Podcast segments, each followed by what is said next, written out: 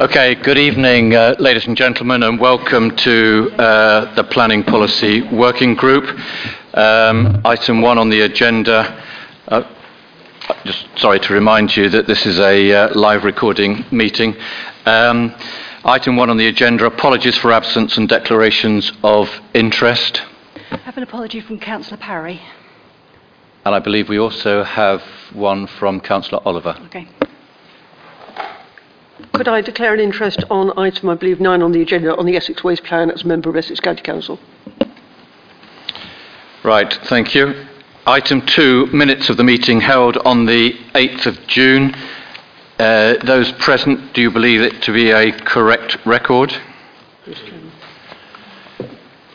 Item three, the matters arising from those minutes, and I'll take them in PP uh, numbering. So, uh, PP1, which was the presentation.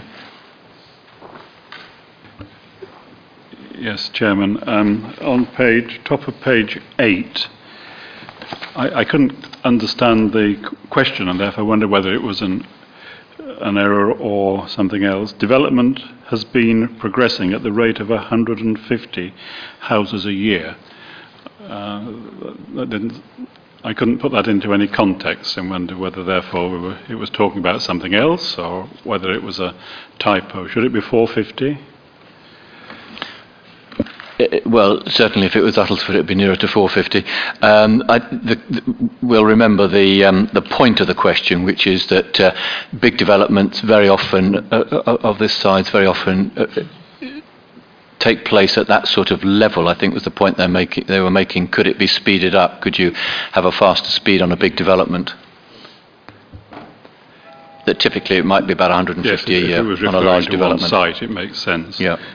Could I? Well, I'll wait till you get onto PP3. Okay, thank you. Uh, PP2, PP3. Yes, Chairman. I I wonder whether there's any further clarification on the assessment um, criteria that um, Essex County Council is going to use on the SHLA. It was left somewhat up in the air last time, and I'm not sure that it's answered in the documentation that we have to tonight's meeting, but maybe maybe it is, and somebody can re- reassure me, We, please. we can either take that now, Councillor Dean, or when we get to the SHLA. How would officers like to treat that? Martin. Thank you. Um, yes, I think I can answer that. So um, there are two ways in which, uh, two reports that will address that matter. One is tonight. It's the Strategic Housing Land Availability Assessment Report, which contains a methodology. But I think of more interest, perhaps, um, for that particular issue is next, uh, the next working group meeting on the 27th. We will be presenting the what's known as the Sustainability Appraisal Scoping Report, which will contain the criteria that will be used uh, going forwards. So I think probably the next meeting will be the, the key one in that respect. Thank you. That's a satisfactory answer for now. Thank you. PP4, 5, 6. Okay. We'll take those uh, minutes as a true record, and the matters arising have been dealt with. That takes us on to item 4, the local plan, work plan, and I ask Mr. Payne to take us through that. I think, uh, for the benefit of all these reports, um, you can assume that the uh, working group has read them, but I think for the benefit of uh, the audience that we have, and indeed to bring out the key points, it would be worth just uh, an introduction on them all. Well, a bit more than an introduction. Yeah. Okay, thank you, Chairman. Um, yes, as you'll uh, be aware, I've been working at Uttlesford Council for less than a month, um, but many of the issues seem very familiar to me from my previous uh, workplace at East Hertfordshire. Uh, there's a mix of historic market towns and villages, open countryside with very high pressure for residential development and creaking infrastructure. There are four main requirements of local plans set out in national planning policy, namely that they should be positively prepared, justified, effective, and consistent with national policy. I followed the progress of the local plan here over the years from the standpoint of a third party observer, and I've carefully studied the local plan inspector's report from December last year. My reading of the report is that the main difficulty with the plan was that it was insufficiently justified. This means that the audit trail of how decisions were taken and what consideration was given to rejected options was unclear. The first three reports tonight therefore propose a process to address this deficiency and to ensure that next time round the local plan can be found sound at examination and perhaps even more importantly that stakeholders in the community can understand how decisions were reached. I would like to point out that Uttlesford's far, alone, uh, far from alone in struggling to get a local plan adopted. Um, Appendix A to the first report contains a list of the 90 local planning authorities whose plan has been found sound at examination since the introduction of the uh, National Planning Policy Framework in March 2012. Taken as a total of the 337 local planning authorities in England, this represents a figure of 27% found sound over nearly three and a half years. There are a number of reasons for this low number which could be explored in more detail, but for now it's sufficient to observe that getting a plan in place is a huge challenge. Production of a, lo- a, sound local plan is complex and requires the sustained commitment and understanding of members as decision makers. In order to ensure transparent communication of the process from the outset, I propose to issue a regular email update to all members on progress with the local plan. This update will also be sent to parish clerks for distribution to parish councillors and others as appropriate. Officers welcome uh, comments from members at any time. Any member comments will be considered and a response will be reported back to the working group on matters arising, and the email address for reference is planningpolicy at uttlesford.gov.uk. Um, acknowledging the jargon which, unfor- which, unfortunately pervades the planning system, a glossary and list of acronyms is provided at Appendix B to the report at item 4. Members may find it helpful to refer to this over the coming months as work progresses. So, um, turning to the, the first report, item 4, then, this addresses the local plan, work plan, and risk assessment. Uh, the work plan sets out the main tasks in preparing the local plan, including establishing the level of objectively assessed housing needs, constraints mapping, infrastructure planning, provision for gypsies and travellers, transport assessment, technical studies, policy drafting, public consultation, stakeholder engagement, and various other tasks. It also explains that the development strategy process is where all these considerations need to come together, and this will be discussed further under agenda items 5 and 6. The work plan provides a summary of the Strategic Housing Land Availability Assessment, or SHLA, which is an assessment of all the sites submitted to the Council through the call for sites. To date, over 300 site suggestions have been received, and the process of mapping and inputting all the details from each site pro forma submitted is anticipated to take some time. The SHLA report, including the sites submitted, will there, therefore be made available in due course once all the data has been collated. This is anticipated later this year. The second part of the report comprises a risk assessment which notes that whilst good project management can help to minimise risks, the experience of most planning, local planning authorities across the country has been one of hold-ups and delays.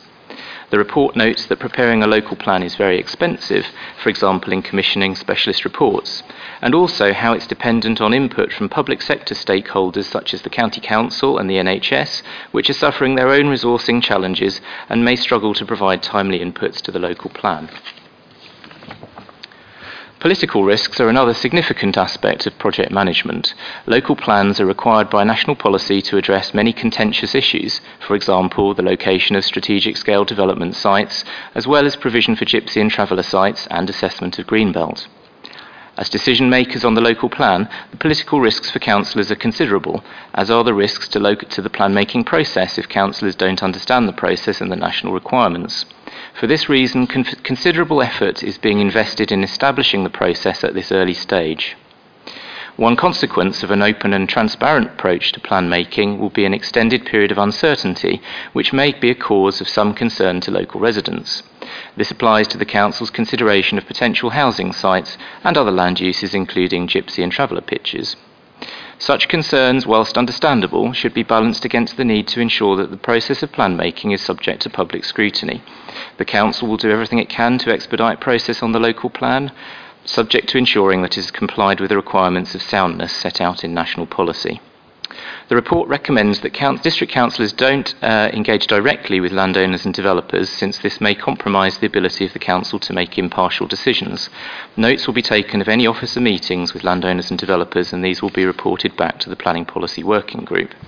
It's important that all members understand national requirements set out in the National Planning Policy Framework, or known as the NPPF, and the wider context and implications of their decisions and their public statements. The planning policy team will provide assistance in this, this respect as work progresses. Uh, Chairman, that concludes my introduction to the first report.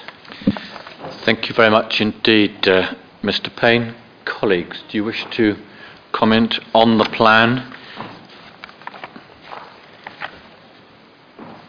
Councillor Barker. Um, could I ask, um, evidently you wrote this report um, some 10 days ago or a bit earlier than that, and presumably some of what you've written was also written a couple of days ago. Um, what are your thoughts on anything that's going to change this situation, considering we had a mini budget last week? That's a very interesting question. Um, I think that um, the implications of the budget are, well, could operate at various levels in terms of whether the funding for local government is there and the funding to undertake technical studies, uh, which is obviously a, an issue that we need to address. As, I, as, I've, in, as I've, indicated in the report, uh, it's not cheap producing a local plan, and that's a very important thing. Um, I think actually perhaps more important than the budget in many respects for this process is um, something that the government's addressed um, through what's known as the productivity plan, which was published last week, which indicated that um, that local planning authorities should be uh, producing and adopting a local plan according to a time frame which will be set out and published by the government in the next couple of weeks. Um, the indications are from that report that local authorities who are unable to meet that timeline will have the plan making powers taken away from them, and the government will intervene to produce a plan for those areas without a plan. So, given that about three quarters of the local authorities in the country do not currently have a, a local plan that has been adopted since the introduction of the NPPF, that's obviously a vast challenge for the whole country, um, and I think that's, uh, that's something that we'll be closely looking at. Thank you. Councillor Lodge. Thank you, Chair. I've, I've got three points arising from that. Would you like to deal with them individually, maybe get responses and then move on? Is that acceptable? That's fine. Yep, well, we'll take all three points one at a time. Yeah, okay. Um, firstly, you, you mentioned the transport assessment, uh, which is, is a major problem for uh, particularly Saffron Walden, but a num- number of towns. Um, you say that um, that, that you lay out uh, difficulty in preparing that, and I know that in, in the last plan, uh, the transport strategy probably will be deemed to come rather late after, after so much else was formulated. I wonder if this time, how and when were we going to do that? Um, so we are currently preparing a report which will be considered at the next meeting of this group on the 27th. Um, I think my, my opinion is that um, we need to very urgently look at the transport modelling that is available because, for example, um, unless you have a transport model yielding data on specific roads, it's very difficult to say whether the impacts would or would not be acceptable in any case and the bar is set very high by the National Planning Policy Framework in terms of uh, demonstrating that um, uh, you've got evidence before you decide that a particular option is not appropriate or would cause undue harm to the local road network. Um, one, I know from experience that one of the phrases that you hear very commonly used is gridlock. Um, now, in planning policy terms, that, that's not recognised. What we need to do is actually get some evidence to substantiate what the position is. So, commonly, what happens is that you, you develop a transport model, and then when that transport model is ready, you then develop uh, some mitigation measures. So it might be a, a highways uh, scheme that can be coded into the transport model without wanting to get too technical here. Um, and then that gets tested and it shows what the results are. So if there are areas of the district, and I suspect there are, that don't have that kind of coverage, then we need to ascertain very quickly um, whether those models need to be put in place. So, but I, as I say, there'll be a, a paper on this at the next meeting. Thank you. Next meeting, that sound, sounds like not too long to wait. But I presume it could also be an iterative process as we find sites. That, that could easily change the plan. It must be difficult to lock it in. Absolutely, yes. Almost and, and that's one, that. one of, I think that's um, uh, one of the reasons why so many local planning authorities have found this a very time-consuming process because uh, iterative process is really the key key phrase here. You can't start off with uh, with a fully formed plan. You have to uh, look at options, see what the effects are, test them, and then if they don't work so well, you have to look at some others, and that, that can take a long time. And, and similarly with um, mitigation measures, you can't, you don't know until you've tested whether they'll be effective or not. And if the first lot of mitigation measures aren't effective, you have to go away and design some more. So it can be Yeah. very time consuming. And I think that's really important in terms of the timeline for the, for the local plan because I intentionally didn't put any dates in the report. As you'll notice, it, the, the, the table in there has uh, six steps. So that's really to give us some idea. I think obviously as we go through the process we'll need to review the, uh, the, the dates and uh, how long we think it's going to take. But at the moment that's the, that's the best I, I feel we, we can do. Okay, we'll watch that as it goes along. Se- second point is that um, there seems to be complete silence on education strategy. How, what are your plans for that? Uh, there's not complete silence. It's, it's mentioned in there. Schools, education, infrastructure is a huge part of the local plan. And again, that's one of the reasons, as I mentioned in my introduction, um, why this can be quite time consuming is that we need to engage with, with people like the NHS and the county council who have their own resource limitations. Um, and obviously, we have, um, we have issues with, with academies, the academies programme, which means that the county council no longer has the responsibility that it used to have for, for planning across across the uh, the district. So uh, so it's a complicated process, but we have to look very closely at whether the capacity is there in the existing schools, and I suspect it isn't in the vast majority of cases, uh, or whether indeed through um, through through expansion of existing schools there's a potential there. So uh, it's it's very much at the heart of what we need to do, and I think the the infrastructure delivery plan will be a, a crucial document at examination. So we should see a consider of that, consideration of that fairly early in, in one of these meetings again, maybe not two weeks, but soon after that.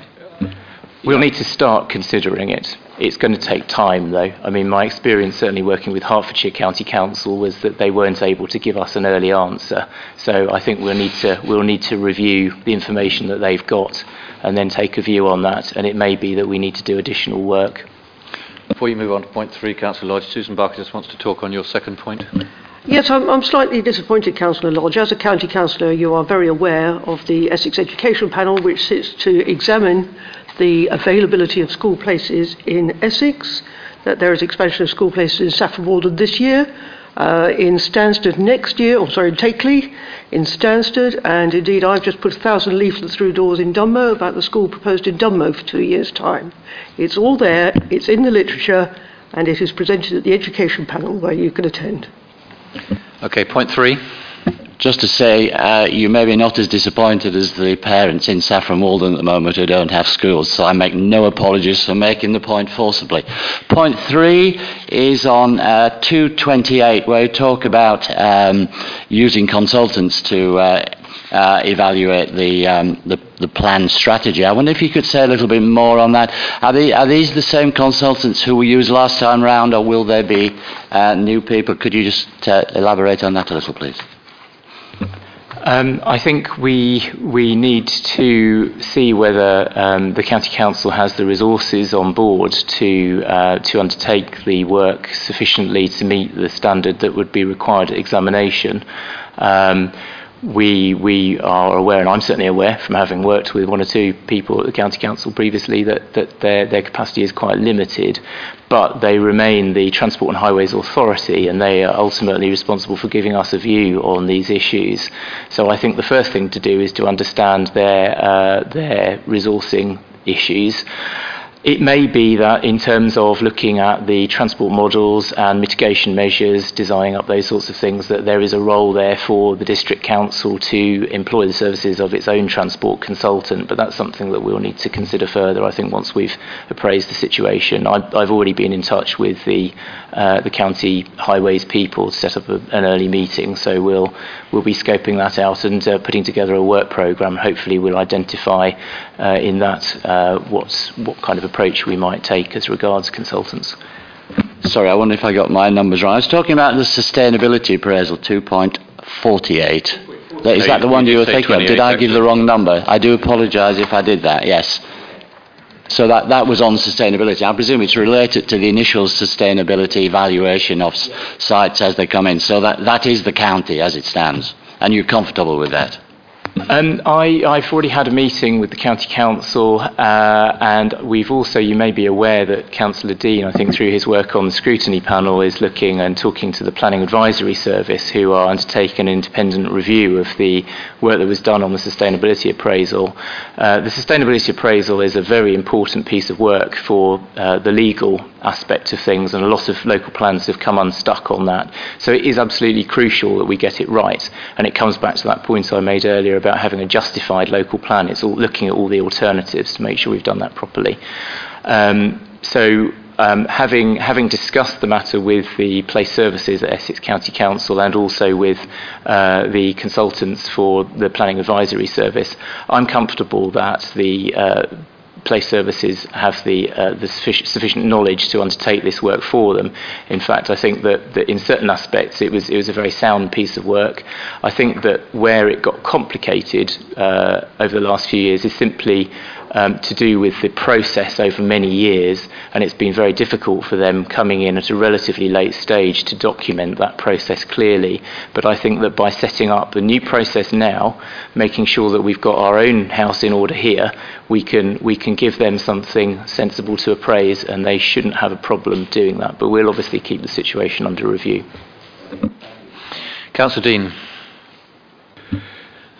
Yes, thank you. I'm very reassured by this report and the following two reports that uh, I think we're putting in place a process for developing the plan, which uh, I'm more confident than I have been before that w- will result in a, in a satisfactory outcome. In other words, a, a plan that is found sound. And in particular, I'm looking at the indicative work plan, table one on page seven, which I, I think elsewhere has been described as a, a step approach. Um, and, and to me, it looks good. It, look, it, looks, it looks as though we've got a, a roadmap to follow um, that goes in sensible stages, and, and it's fairly high up on that, apart from first of all, talking about public consultation, it refers to objectively assessed need, and that was something, to my recollection, and I know I wasn't involved in the forerunner of this working group, but that was one of the things that only um, seemed to be talked about uh, running up to the inspection last December, uh, last time round. I may have missed earlier references, but that was my perception. So, so I, I think it's I think it's good, and I'm I'm glad that we're adopting something which, um, from my one experience of going to the equivalent of this meeting in uh, in Hertford, um, has been used in East Herts, and I'm hoping will, um, as I say, set us on the right on a good track. I've got one or two points. I might as well just whip through them all. Sure. One or two points. Shall we take them one at a time? Yes, I'm not. Uh, I'm probably not going to ask questions for a while, but uh, it's really, to give reassurance, and, and perhaps one of the things, you know, to say again about where last time went wrong. It was very early on when we we were talking about broad areas of development, and all of a sudden, out of a hat, we produced Elsenham and, and got down to specifics too far early on. And I think this is saying avoid getting down to specific sites too early. And from that point of view, I think it's uh, it's far better than the last last time. Um, I've, I've got, I guess I've got a question on paragraph 222, where it uh, talks about, that's on page 10, constraints mapping. um, you know, you, you can do your broad mapping and, and identify that there are some areas that are less suitable for development, but equally well, there are some things that can be done, mit- mitigation effects that can be put in, measures that can be put in place to overcome those.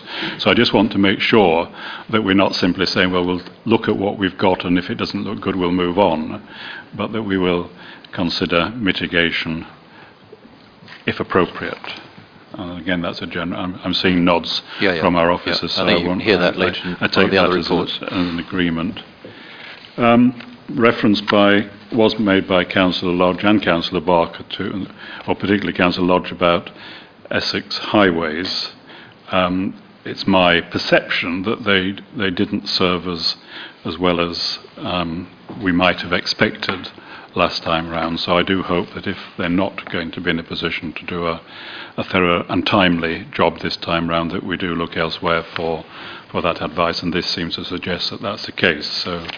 Um, I mean, I do, I do remember the discussion on my own patch, um, about, again, about the Elsenham proposal and the impact on Groveville and Stansted. We were, we were told that uh, there was a potential infrastructure improvement to do that, but nobody, nobody came up with an answer, and we were said, oh, well, that'll come out of the blue some years hence, and I think there's a there's a limit as to how far you can speculate on answers, and and, uh, and I think when you get onto the infrastructure plan, which is actually on the next page, I think I think it's important that we have good assurance that infrastructure will work and not just uh, uh, wishful thinking, and uh, and I, I think that task nine does does deal with that.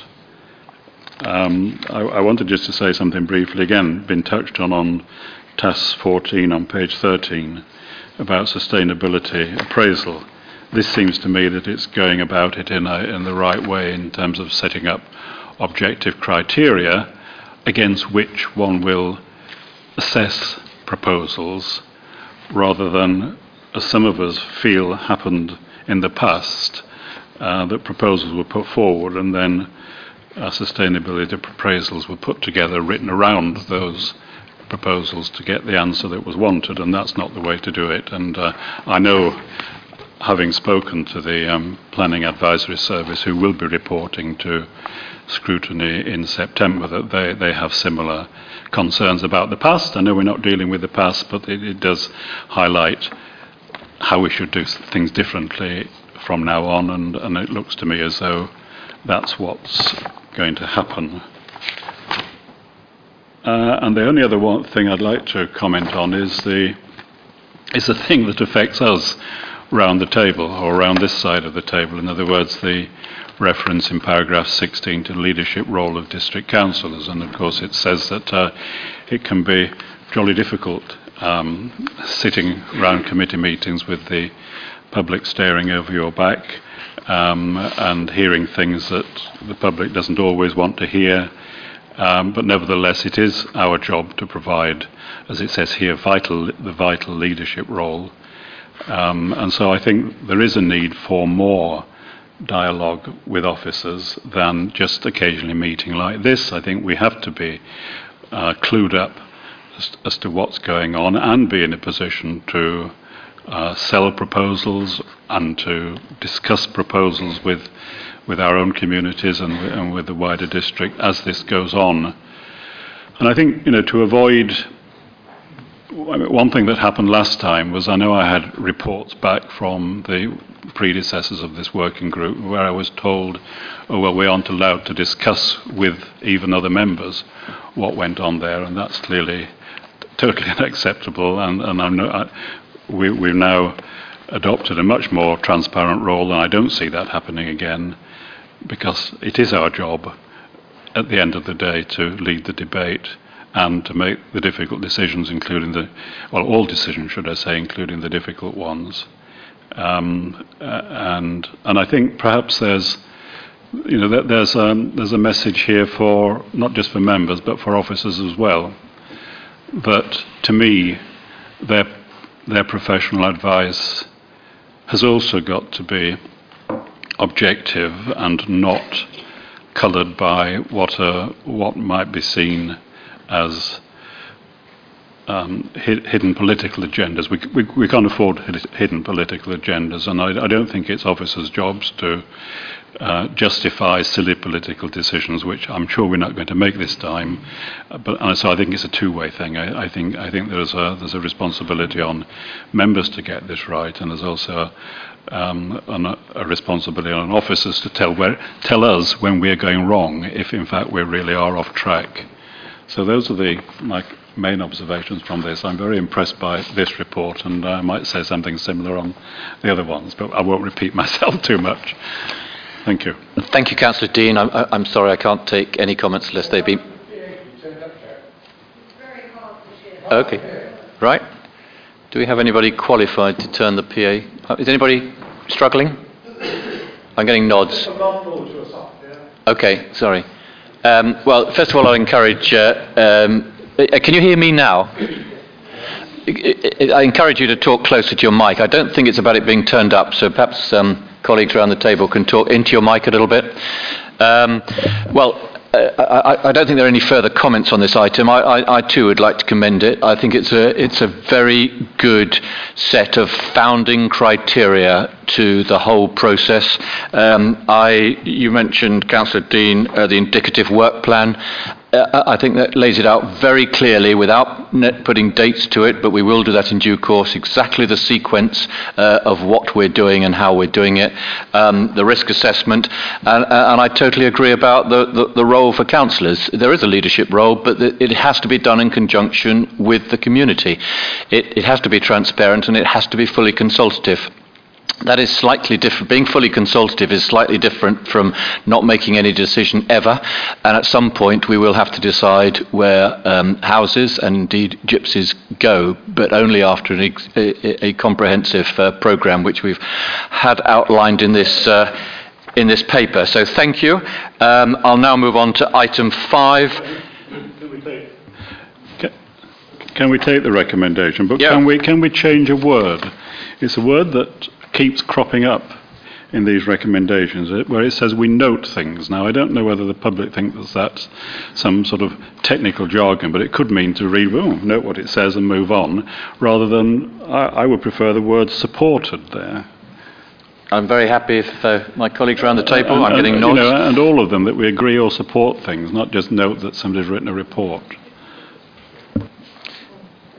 Okay, so the recommendation uh, A now reads that the work programme and risk assessment be supported, subject to future modification as circumstances change. Councillor Lodge?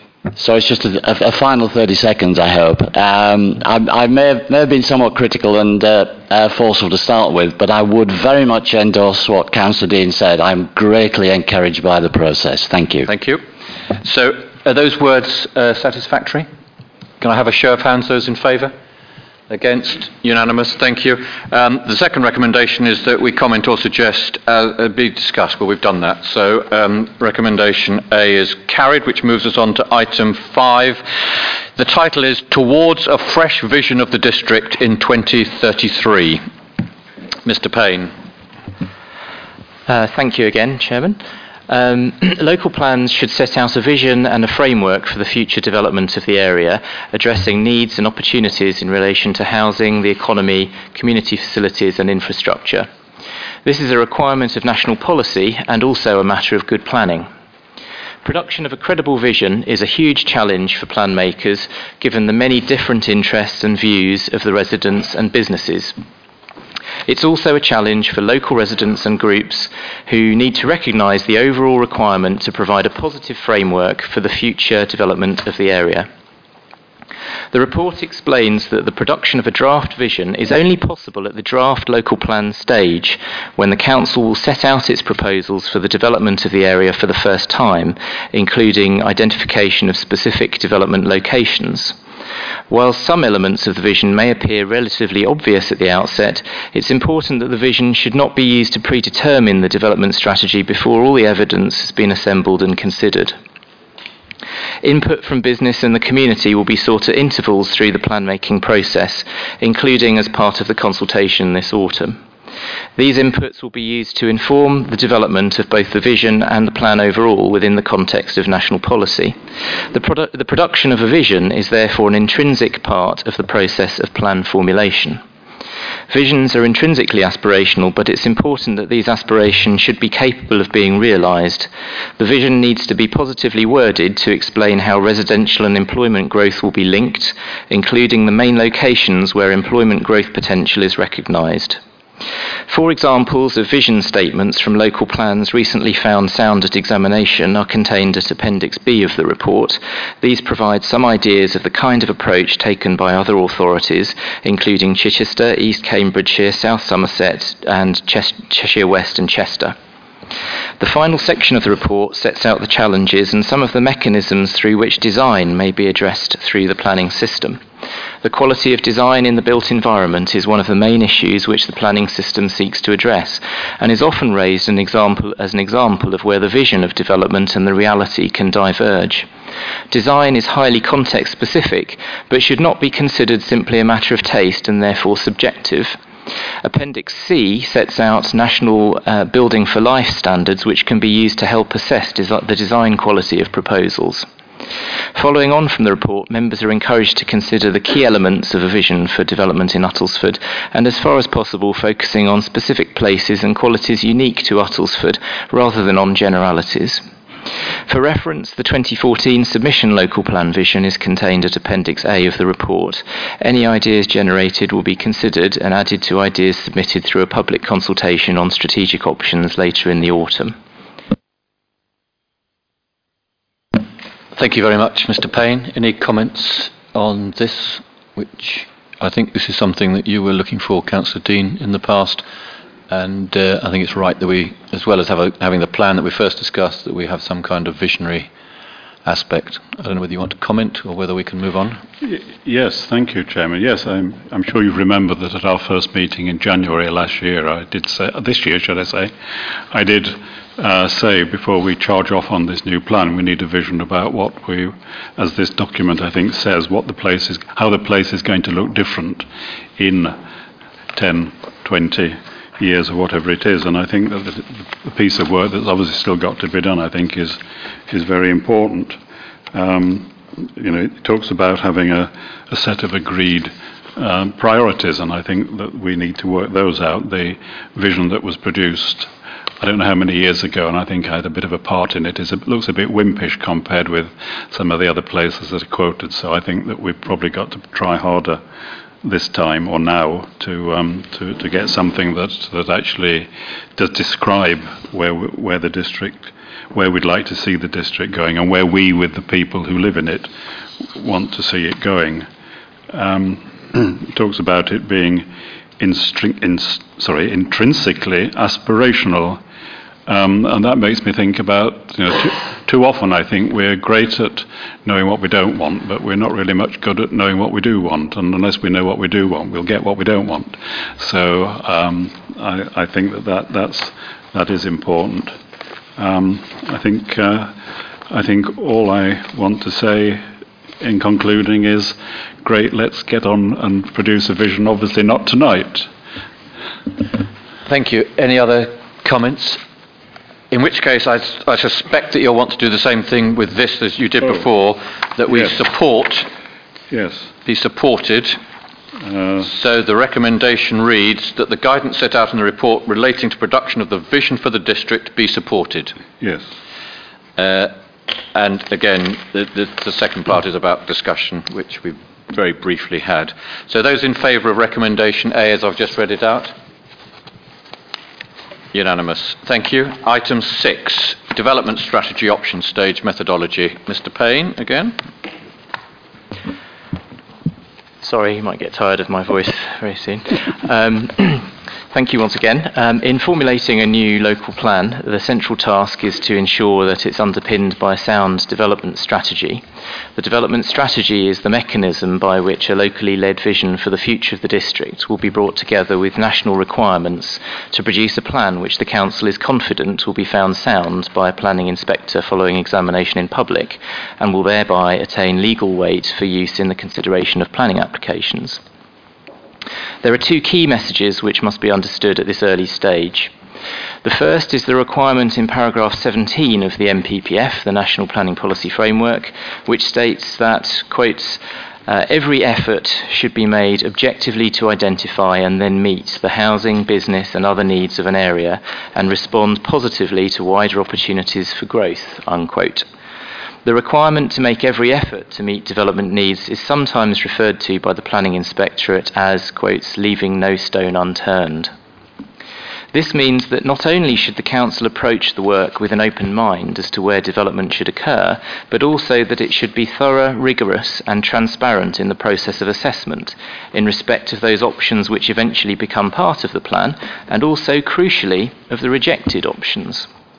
This process, necessary to ensure soundness at examination, is also set out at Appendix A to the report, which contains, which contains a soundness self assessment checklist, checklist published by the Planning Advisory Service. The second key message involves the need for the Council to put the development strategy at the heart of the process of plan making. This will enable the Council to ensure that the plan is led not by landowners and developers, but by the Council's vision for how it proposes to manage development, bringing together jobs and housing and protecting the essential qualities of the district. At this stage, this means that rather than considering any sites that may have been submitted to the Council to date, the Council should focus on the potential suitability of what we're proposing to call areas of search, irrespective of whether or not that land is being actively promoted by the landowners at the moment. It's proposed that the areas of search will be represented by elliptical shapes to differentiate them from sites, since at this stage they are simply broad areas for further assessment. In order to establish the initial areas of search, a reasonable set of high level uh, messages are taken as a starting point. The report proposes five criteria as follows. Firstly, the potential to contribute to effective cross boundary strategic planning priorities. Secondly, the potential to minimise the need to travel by car. Thirdly, the potential access to the strategic highways and rail network. Uh, fourthly, exclusion of areas with special protection, such as triple SIs and uh, registered historic parks and gardens. And lastly, the inclusion of key villages and Type A villages as set out in the 2014 submission local plan. At this stage in the process, process, it's important that the areas of search should not be narrowed down too quickly before the evidence has been assembled and thoroughly tested it would be too easy to drop areas from further consideration, and this would then raise doubts about whether the authority was genuinely making every effort to meet, meet objectively assessed needs. This consideration also applies to gypsy and traveller sites. Recently, the Maldon local plan was found unsound by the planning inspector for failure to properly address provision for gypsies and travellers, and at the request of Maldon Council, this has now been called in by the Secretary of State.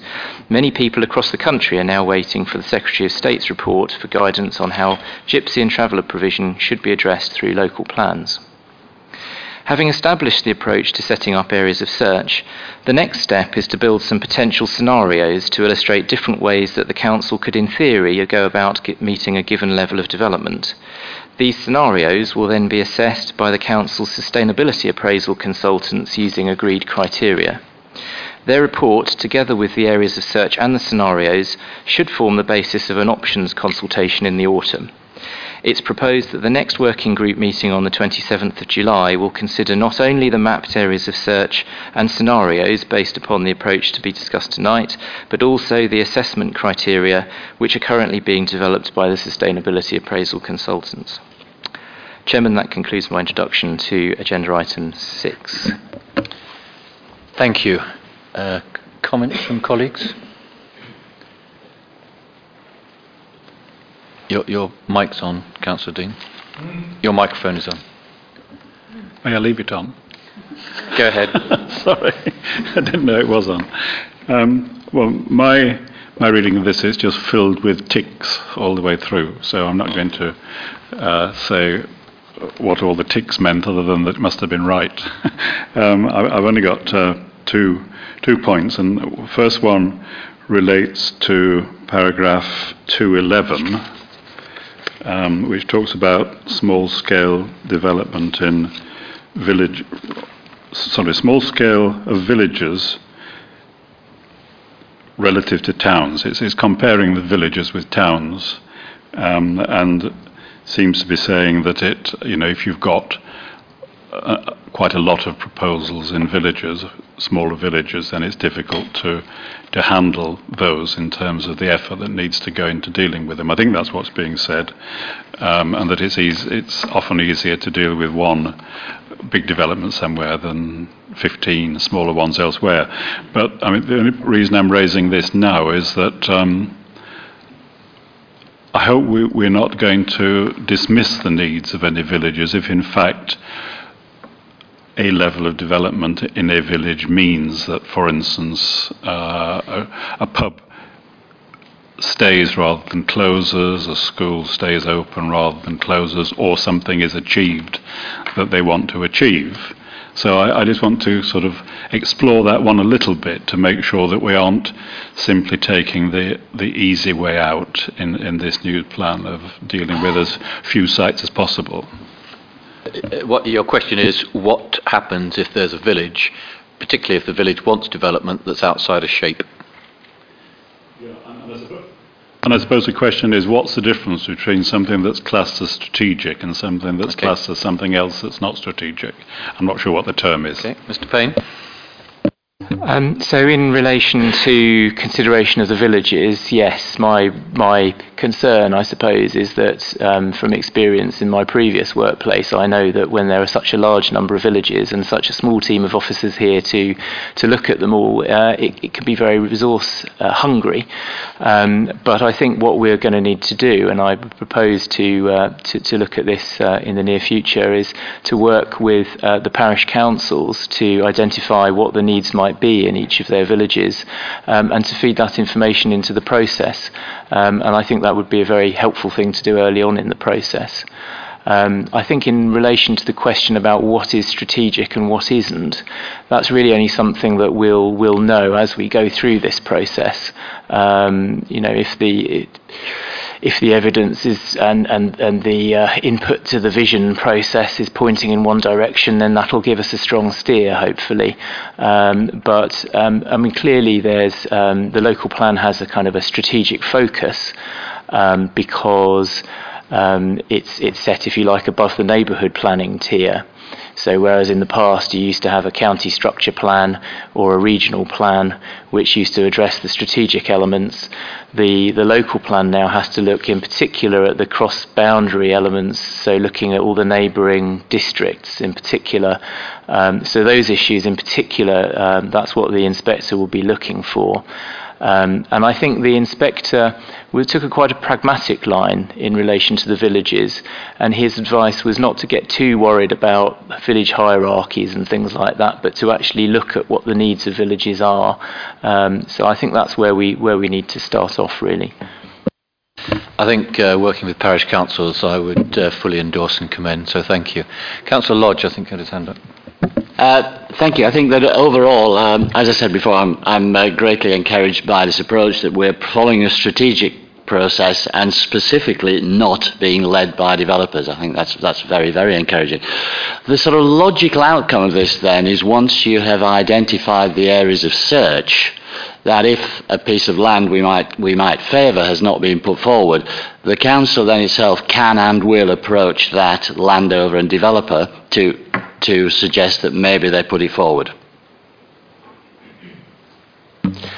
Um, I think that the first stage is once we've developed the areas of search, that may prompt landowners to come forward, so they may well approach us. Um, I think there is perhaps a tendency on the part of some landowners to think, well, the council won't be interested. That's been looked at before, and uh, and it's not of interest. But if we put forward this approach, that may flush out some some sites and some ideas, which we then need to consider through this strat- uh, strategy selection process. If it doesn't, there there is. I don't see there's re- any reason in principle why we shouldn't approach a landowner. Um, I'm not aware of any cases where that's been done uh, myself, but I don't see that that would be a problem in principle if the council was agreeable to that. Um, but I think that we'd need to look at where we're getting to in the early stages of the uh, work on the strategy before we do that. Now, I asked that question specifically because I was told by, by one senior officer here that, that such an approach may be considered illegal. It was that, that much of a doubt, which is why I specifically asked the question. So some clarification of that would be appropriate, I think.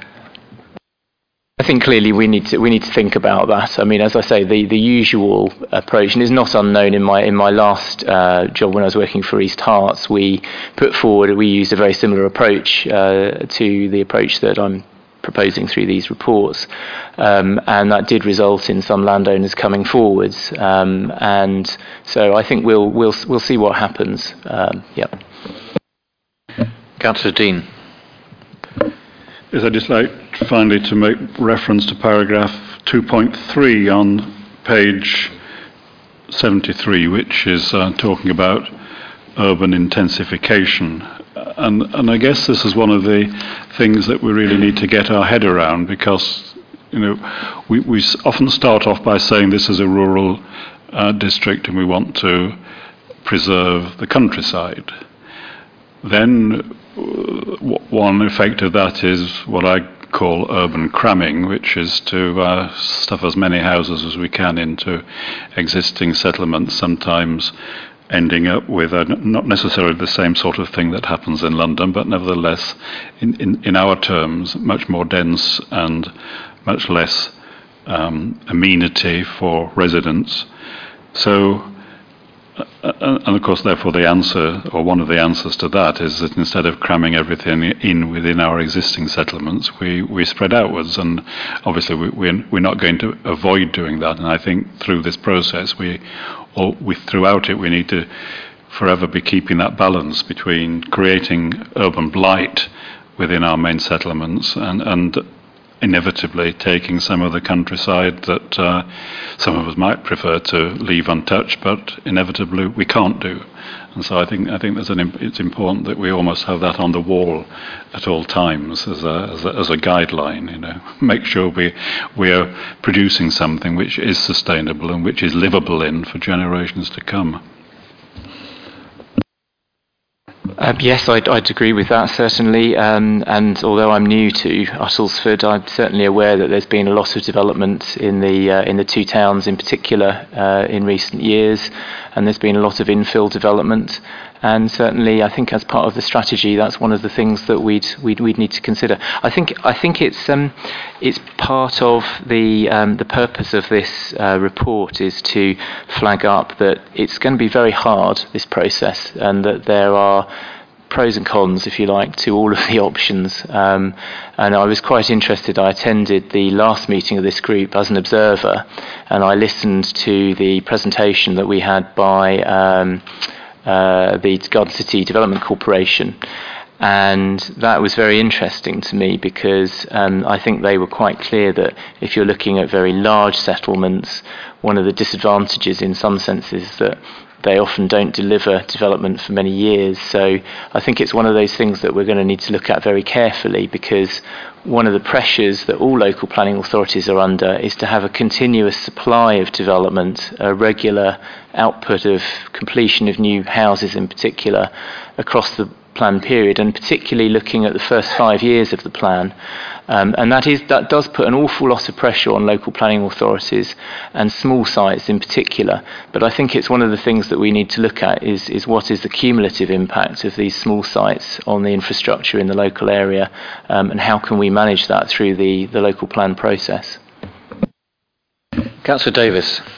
Thank you. Um, it was just to touch on the point that Mr. Payne made around the community engagement obviously one of the things that we've very recently done through the constitutional working group is to begin a community engagement or look to create a community engagement panel which as well as um, involving uh, parish and town councils will also involve community members and uh, sort of people who are who are established within the towns who have a, a huge amount of knowledge and an awareness of, of kind of how things work and uh, very much have an ear to the ground. So it's a very opportune time for us to be able to put this all, all party panel in place that will help hopefully feed the work with the with the local plan. It, you know, ultimately that's that's that's our aim is to try and have us have that engagement and also not just create it for the purpose of planning, but it's actually a long-term engagement model which actually will benefit us in the long run. So it's it's there's, there's um, as Councillor Rolfe says, that's one of the key parts of this uh, of this work because the town and parish councils are so vital, and that line of communication, understanding, and dialogue is, is key to us. Thank you. Um, I think the same thing again. Recommendation A uh, supported. Uh, so I shall read that to you.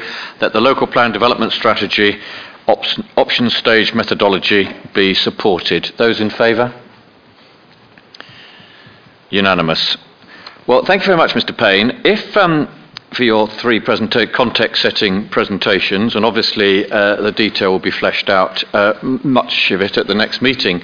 Um, if every one of your appearances at this uh, working group is as supported and as heralded as tonight, uh, life will be a breeze.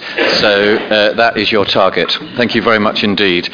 Um, I should say, um, obviously, the um, planning, po- uh, the work plan and risk assessment that uh, was the first paper. I do have a copy. I'll leave it on the table if anybody wanted to do hard copy. But of course, it's available on the uh, Uttlesford District Council website.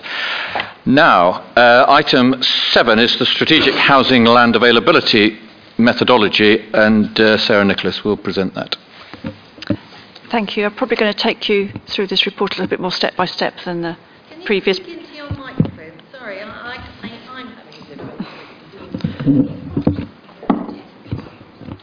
Right, try again.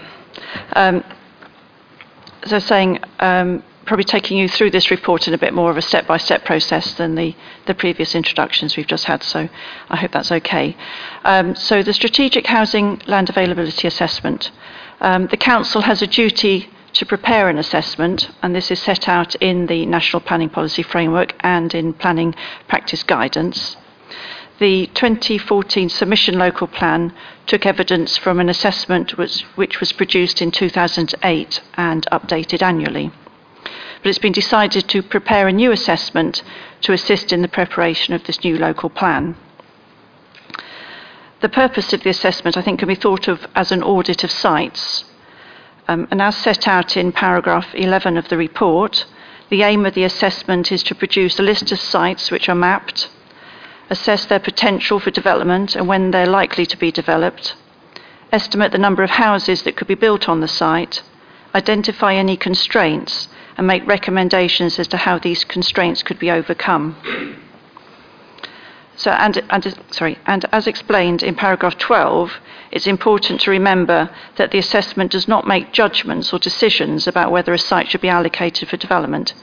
In deciding which site to allocate, the Council will also consider the development strategy, the sustainability appraisal, public participation and consultation. So, working through the methodology then, which starts on page 94, um, we first of all see the flow chart, which sets out the, the stages, and these are described in more detail on the later pages. And the flow chart comes from the uh, um, planning practice guidance. So, stage one on page 95 is about identifying the sites, and this is not only from the call for sites, but also sites already within the planning process, um, public sector land, redevelopment sites, etc. Stage two, which starts on page 97, describes how to assess the site. And it looks at the suitability, sorry, first of all, assess the site capacity.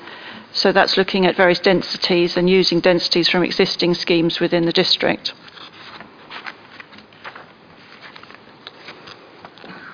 And it just also, at stage two, also looks how to assess the suitability of the site. And there we're very much looking at um, the location of the site to various constraints. Um, so we've listed there things like flood risk, noise, pollution sites, um, designated sites, natural environment, historic environment, accessibility. And um, in fact, we'll, this will come up again when we consider the report on the sustainability appraisal um, towards the end of the month. We also have to consider the availability, which is on page 99. And again, Could I ask you to go by paragraph number? Because we don't have pages on this. all right, sorry, I thought I thought it did. Sorry, Sorry. apologies. So we're on um, 2.2.2. um,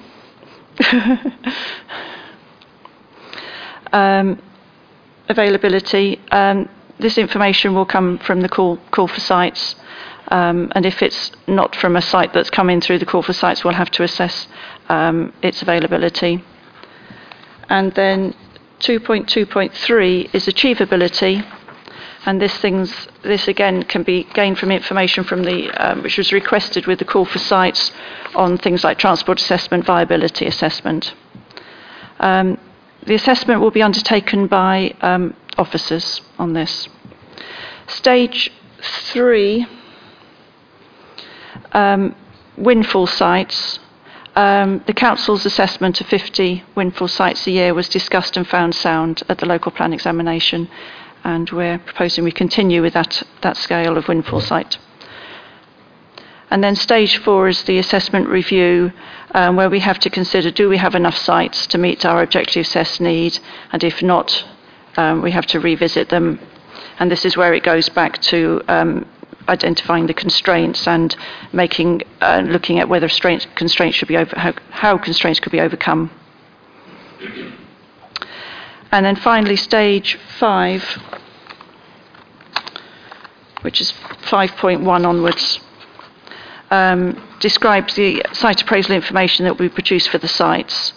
Um, the conclusion for each site will be whether it's deliverable in the next five years, um, de- developable in the future, or not currently developable. Um, it, we propose that this draft assessment will be sent out to the relevant to the town and parish councils and neighbourhood steering groups. So we're seeking member approval for this methodology to be published for consultation for a six-week period. Councillor Barker. Thank you. Um, if we could go back to paragraph 2.2.3, picking up on what was said earlier about transport assessments, there's the, the, the big transport assessment about the cumulative impact of whatever development ultimately turns out. So, what transport assessment is being done at this point in time? Because evidently, we're not going to have an outside consultant do a transport assessment on every single thing for 10 houses. So, what is done at this point in time to satisfy us when we look at sites that the transport assessment is appropriately robust? Well, the information that we sought from people from the call for sites was uh, um, we asked for um, trip, trip generation and where they thought the, the which direction they thought that the traffic would go in. Obviously, we've got more, inf- you know, for very small sites, the, the information is proportionate um, to the scale of development. Um, for the larger sites, um, especially for the large sites over 500 dwellings, they were given information based on um, to use the highways uh, work that was available, the methodology that we used for the local plan. I think in relation to how we assess them, I think for the larger sites, then we will use Essex County Council or whoever we're using, you know, um, working with at the time, as um, Mr. Payne was saying, whether we look to other people than county council because of their resources. I think for the, the smaller sites, um, I think that can probably be assessed in-house for the sort of, you know, 5, 10 house housing developments. And it's also looking at their location to services and facilities, which was information that was requested through the call for sites as well.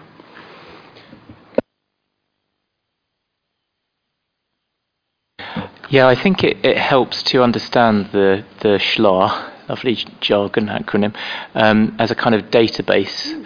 So, in some senses, it's quite crude assessment. It's something that is set down in national guidance, um, and it's not through the SHLA itself, it's not possible to do a particularly sophisticated transport assessment. But that's why it's important that we do all these assessments and then draw them together through the strategy. So as we go through that, this and this work is already, uh, we're already talking to the county council and uh, we're already um, starting to think about how we go about that. So it, it's, it's, don't think of it just in the context of this report. And we will, as I say, as I mentioned at the outset, we'll have a, a report on this at the next meeting at the end of the month. My, my concern is that the main reason that our plan was withdrawn was because of transport implications. And it took us a long time to get that information from County Council. And what I don't particularly want to see is a SHLA that comes forward, to puts 800 houses there, and the developer says, and you've got along with the developer and the work he's done, saying that yes, the transport implications are okay, and that that is what carries forwards. If you see what I mean, I, I, I just want us to be reasonably robust in the sites that come forward and the appraisal that is done even at an early stage is something that we can all sign up to. Yes, sorry, I'm not sure whether I, that you were looking for me to come back on that or uh, one of us to come back. But it was ba- basically, yes, it's a very, very valid point. Um, and I think that um, it's just important that when we present the SHLA, it's very clear that, that that is one small part of the evidence base and that we will be doing substantial amounts of work on transport uh, as we progress through this process. Councillor Lodge. Thank you, Chair. Just on that specific point, if we're going out to, to use a consultant to do the work, would it make sense to go for a competitive tender to actually get the best supplier to do it in that the county council, although my own authority, may not be that best supplier? Um, as I, I, th- I think I mentioned earlier, um, in some senses, the, the county council are the highways and transport authority, and therefore uh, they are the, the statutory body charged with that responsibility. Um, and we need to work with them. We can't bypass the county council um, in that. And the same goes for Highways England, uh, what used to be known as the Highways Agency. Um, my experience in the past is that on occasion it's been quite a frustrating and slow process. Um, but um, I think, and that's why I think I mentioned earlier on in response to your question about consultants, um, that it may be that we need to have a, an early discussion with the county council to see what resources they've got available and to see if we can get some dedicated resources working for us on these complex proje- uh, problems. I did, though, understand that whilst they are the, the, the authority, um, I think Mr. Taylor told, told me over a number of years that, that they were actually being con- considered as a consultant. They were, they were not acting in their statutory capacity. Maybe Mr. Taylor could uh, confirm or deny that. I think it's a bit of both to some extent, and I think that's the issue that Mr. Payne was trying to get across. We can always, and local authorities do, use consultants all sorts of things. So we could employ a set of consultants to do the highway assessment work. That still needs to be signed off by Essex County councils, as the Highways Authority. So you either use Essex County Council as a highway authority, and yes, they might they might be doing consultancy work, but they're signing their own work off, or you employ X other firm, and you still need Essex to sign their work off because they're the highway authority. So it's a bit of a that's why it's about capacity from Essex County Council's point of view, and about whether they've got the capacity to, to work with us to, to do that. But it, so it's uh, it's not quite as perhaps as black and white as you said. I think that, that that's uh, that is um, perhaps just drawing on my experience from last uh, at East Hertfordshire. We did exactly as you suggest. We went out competitive tender um, and we we uh, procured consultancy services for transport. And we had a very good transport consultant helping us, but the transport consultant had the same frustration which we had, which was the Essex County Council, uh, sorry, Hertfordshire County Council wouldn't give us a view. So uh, that's kind of, if you like, illustrative of the sorts of problems that I know that we will face here. Maybe you'll have to escalate it to Councillor Barker and myself to, uh, to expedite that. We uh, do share your frustrations. The last two, uh, on well, inspector decisions have been based around um, highways and infrastructure, both of which had had the green light from Essex County Council. So I think we all understand what we're talking about here. Um, Thank you, Mr. Nicholas. Just one query from myself. Uh, obviously, this process, go, the SHLA and the sites go through a period of hes- heavy consultation, so um, local views are taken into account as well. But I just wanted to be clear about the different ways that you're going to interpret sites within an area of search and those outside an area of search. Okay. Oh, sorry. Again. So, um, so the the SHLA is carried out independently of the areas of search. Um, as I say, the SHLA methodology is set down in national guidance. It's a database, and we are obliged to consider any site that's submitted to us. Um, so it's it's um, it's not. It feeds into and it informs the strategy process, but it is not itself part of that strategy process. So we have to consider every single site that's submitted. in a sense, it's a list.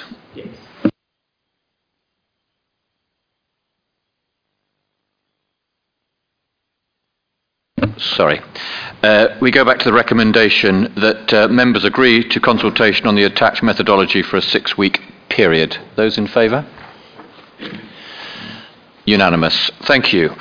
Item Item 8, uh, Gypsy and Traveller Consultation, 5 Acres and Pennington Lane. Um, I have got five speakers on this item, and I think you've chosen your own order. And if I'm right, uh, Mr. Storer will be followed by Mr. Coltman, followed by Mr. May, followed by Mr. Morgan, followed by Mr. Cody. Uh, if there's any change to that, uh, please let me know. Um, before you speak, um, and uh, uh, I, I, you know, obviously asked that uh, you try and make five different points. Uh, I would like to point out that uh, in the spirit of what we've been doing, uh, but we were going to do this anyway, uh, we're going to do more than note the officer recommendations. So um, as far as five acres are concerned, point 10 uh, we will support that officers have recommended that the potential gypsy and traveller site at five acres does not proceed to the next stage of the plan making process. So that's what I'll be putting to the um, committee at the end of uh, this session. But I call upon Mr. Storer.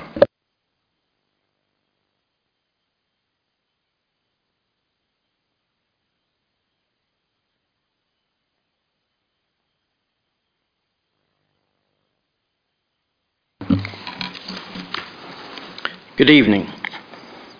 The proposed Gypsum Traveller site called Five Acres at Wicken Bonhunt fails to comply with the government's guidance. It should therefore not be progressed in the local plan. The fact that it has been under consideration for so long, and still is, is therefore both surprising and disappointing.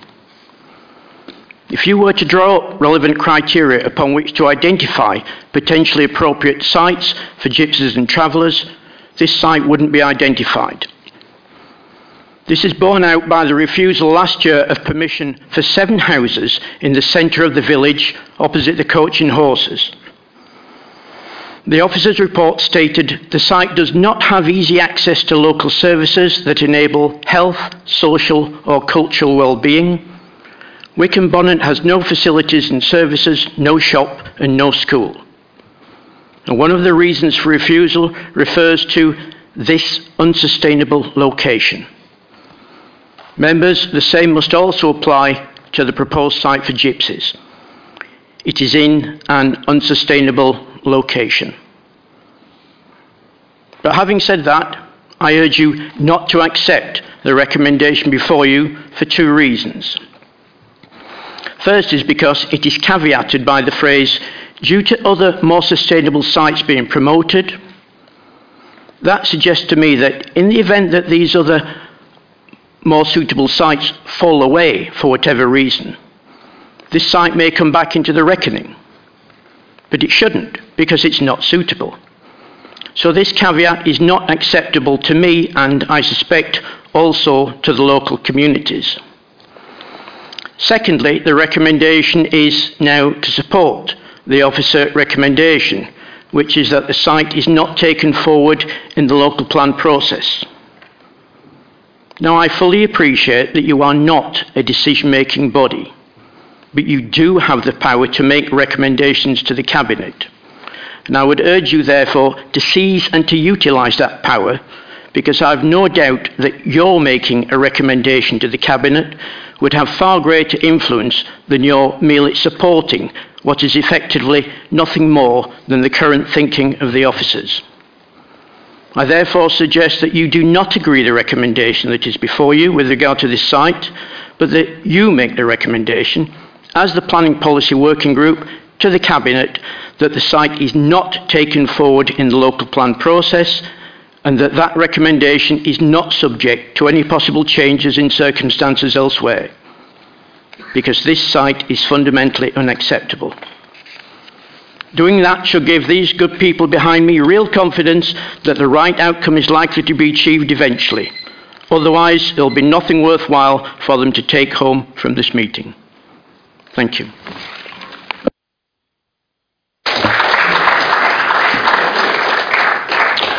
Uh, we, we, we do understand your support for each of the speakers, but it, it, it, it's, it's something that we prefer that you didn't do. It's, uh, it's part of our etiquette at public meetings like this. Um, I now call upon Mr. Coltman.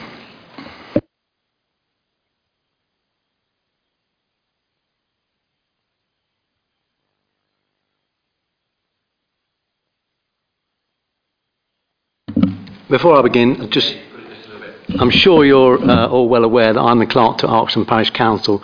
I'd just like to thank the members tonight for the opportunity to speak and, and for your patience in listening is greatly appreciated. I'm sure you're well aware of the importance of this issue and the depth of feeling of the settled communities affected by this site. The Parish Council and residents welcome the officer's recommendation that five acres is not to be taken forward into the new local plan process. However, we are concerned that one reason given is the availability of more suitable sites. Surely this cannot be a sound reason for determining site suitability. A site is either suitable or it is not, and five acres is most definitely unsuitable and should be declared as such. The evidence presented to the officers and the responses both from the public and the statutory bodies clearly indicate that there could hardly be a site less suitable than five acres, and yet the planning officers seem reluctant to accept this. This site is unsuitable not only for the reasons given by the officers, but for a host of other highly important issues, not least of which is the dangerous access road, particularly dangerous for pedestrians. No amount of mitigation measures will prevent the road from flooding or make the road less dangerous, both of which could endanger the lives of the travelling community. Now, listening tonight to the proposals uh, brought uh, for the new local plan, I'm encouraged that you will make strategic decisions about the allocation of sites, meaning you'll uh, allocate sites where you want them rather than just allowing sites to come forward. However, this working group has promised us a conclusion to the issue of five acres, irrespective of the new local plan process. We were promised that a recommendation would be made to Cabinet, and yet tonight, although you are being asked to note, and we agree and support the fact that you're now being asked to support the officer's recommendations, this is not the conclusion that we've been inspecting or indeed deserve following almost four years of consultations, letters, time, effort, and costs. You have promised clarity, community engagement, and a determination to listen to your electorate and especially to your parish councils. Now is the time to honour these promises, and we respectfully request that having read the report, your comments to the officers should be to remove any reference to other more suitable sites from their report and to actually use the word unsuitable with reference to five acres. We can then support you in recommending the report both now and later to Cabinet. Furthermore, in the first part of the officer's report presented to you and duly noted by you at the February meeting, when reporting on previously rejected sites, the officers recommend that these sites are not taken forward unless enough suitable sites are not found when there may be a need to revisit and reassess the rejected sites. Failure to change this attitude on unsuitable sites, whereby they are left hanging until you have nothing better on offer, will result in allocating sites on a least worst basis, which is not uh, fair to the travelling community. I'm being pretty tolerant does letting you not go over your reflect time, the Mr. settled community. You have duties and responsibilities to both of these groups, and by not taking on these challenges, you risk the whole of your local plan being found unsound yet again. Thank you. Mr. May. Mm-hmm.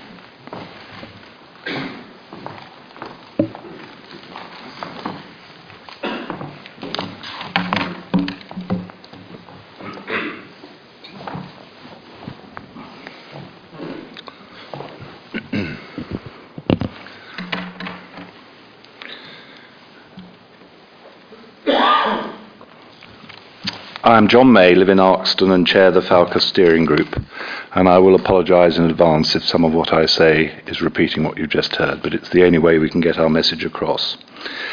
Ladies and gentlemen of the working group, we are looking to you tonight to do what common sense and natural justice should tell you is right and not what is just politically expedient. For those of you who are new to the group, as far as local residents are concerned, Five Acres is unfinished business. It is left over from the process referred to by Steve of four years four years of discussion on policy, public consultations, expensive consultants' reports, including our own, input by statutory bodies and other third parties, and of considerable time and effort by the local community to get a fair hearing. I too was very encouraged by what I heard from Mr. Payne, whose clarity of presentation and thinking was commendable. But to use the words that he did use in his introduction to the plan, the, the work programme plan, to the Gypsy and Traveller component of that, there has to be a very thorough assessment of any sites. There has been a very thorough assessment, assessment of this site already, so we do not need another one, and this will help to conserve resources to use for more important things. We all heard in March that there would be a conclusion, a decision, or an outcome. All these words were used, but they mean one thing clarity. And that this would be done as soon as practicable after the election and when all the evidence was in front of planning officers.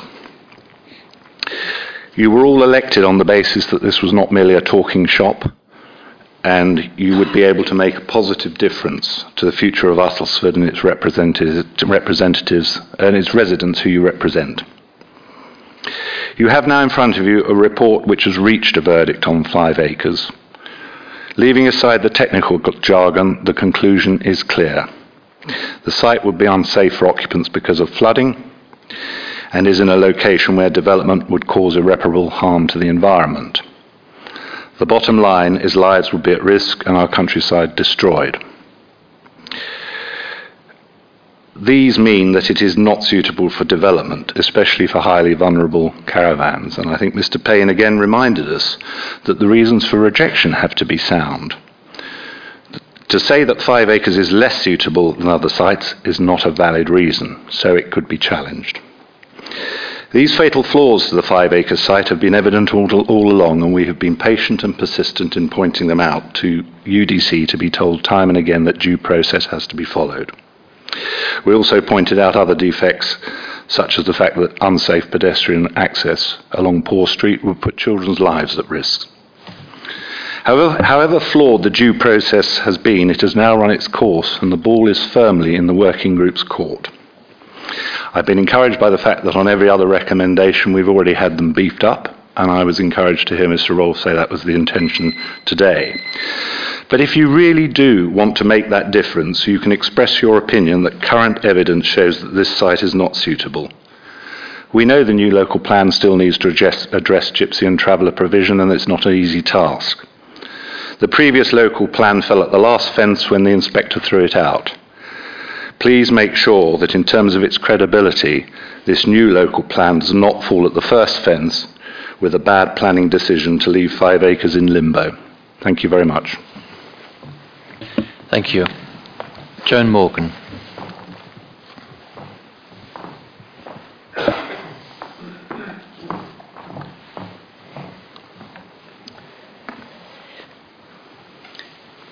Good evening.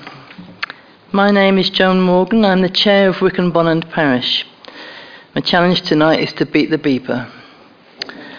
I would like to address the Planning Policy Working Group with regard to the agenda item number 8, Gypsy and Traveller Consultation, where members are asked to cons- consider the officer's recommendation on the outstanding Gypsy and Traveller sites.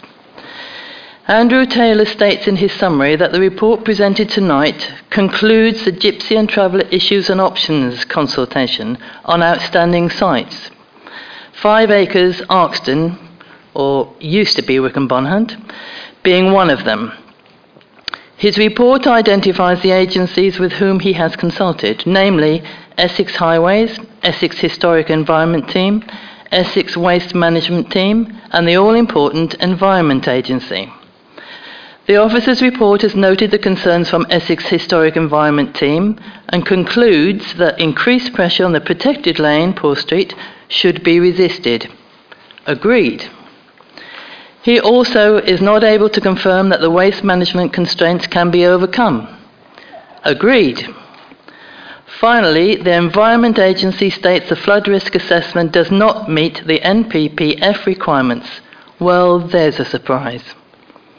All in all, the final conclusion the officer recommends is that Five Acres site does not proceed to the next stage of the plan making process. Hooray! My own conclusion is that after four years of open discussion about Five Acres, the local knowledge of my residents, who have known for over 25 years that this site is not suitable, has prevailed over consultants who sit behind computers, make judgments without even visiting the site. Uttlesford planning officers have finally reached the most sensible conclusion in their report.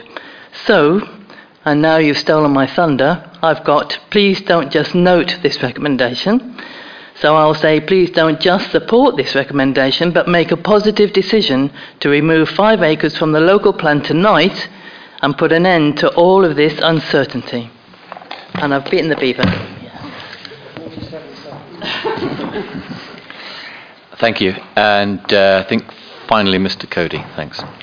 Thank you. I too will be speaking um, about five acres, and I'm also a resident of Arkesden. Um, if I may, I'd just like to take you back to uh, the end of last year when Uttlesford decided to start the Gypsy and Traveller uh, consultation process. This was after the local plan was found unsound. We asked for it to be halted, and it was not. On a number of occasions, and as a result of this separate process, the residents of Wicken, Clavering, and Arkesden were promised at this meeting that a decision on five acres uh, would be made before the new local plan process was resumed. We've listened to the recordings of the previous PPWG meetings, and I'd like to quote Mr. Rolfe, if I may, when you said, I can assure you that this committee will be making a recommendation to Cabinet and then full council there are a number of other similar statements, and that is what the public behind me have heard. Unless you tell us otherwise, this statement and other similar promises were made in the context of bringing this consultation to a close and before embarking on a new local plan process. Officers, as we've heard, have conducted a very thorough process, and we welcome their recommendation not to take five acres forward in the local plan. Indeed, the need for a very thorough due process has been stressed to us on a number of occasions throughout this. We say that with regard to five acres, the process could not have been more detailed and certainly no, uh, more so than any other site considered. This thorough process, in our view, could not be challenged and would certainly stand up to judicial review. Now, we believe the evidence, as you heard, is unequivocal uh, that the site floods, that it uh, would do harm to a protected lane. And this has now been acknowledged by the, both the statutory bodies and the officers. Please don't be afraid to make the right decision. We're simply asking the PPWG to do the right thing and deem this site unsuitable and to make that recommendation to Cabinet tonight. Thank you.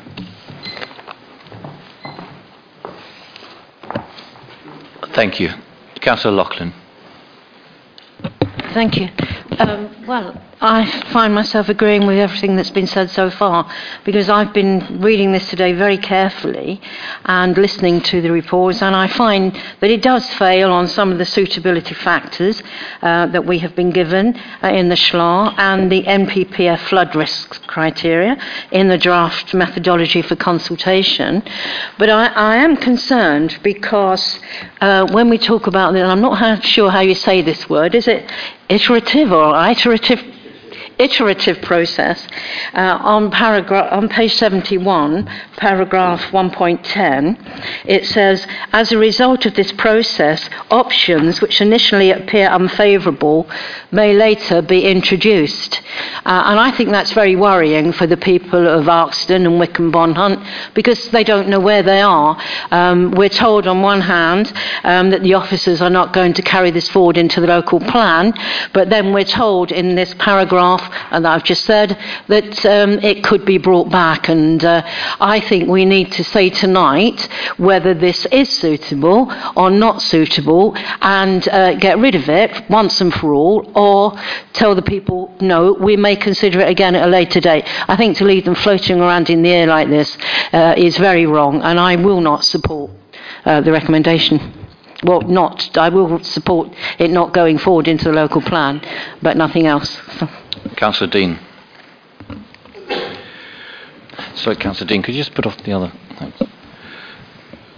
Uh, As you know, Mr. Chairman, I'm usually the first person to spot a plot if I think there is one. Uh, and in this case, I don't really think that there is. I think that uh, we're probably dealing with semantics or the way that this has been phrased rather than any uh, devious uh, attempt to hide something and then and then bring it back. I mean, I, I guess if we think about anything that goes into the local plan, the, which lasts several years, there's always a chance that circumstances change and something may come back in or something may go out at any stage. But um, and and I can't see any um, purpose or, or any merit in leaving the words due to other suitable sites being promoted because I mean that must apply to anything. In other words, if we haven't got other sites, then we don't have a local plan unless we find sites somewhere, be that for um, uh, s- fixed housing or, or this type of site. So I wonder whether um, a recommendation from this working group, which read, owing to the lack of an NPPF compliant flood risk assessment, concerns about safe access and egress from the site through flood zone 3, harm to the protected lane and lack of acceptable detail regarding mitigation measures, it is recommended to Cabinet that the site, that the five acres site is not taken forward in the local plan process.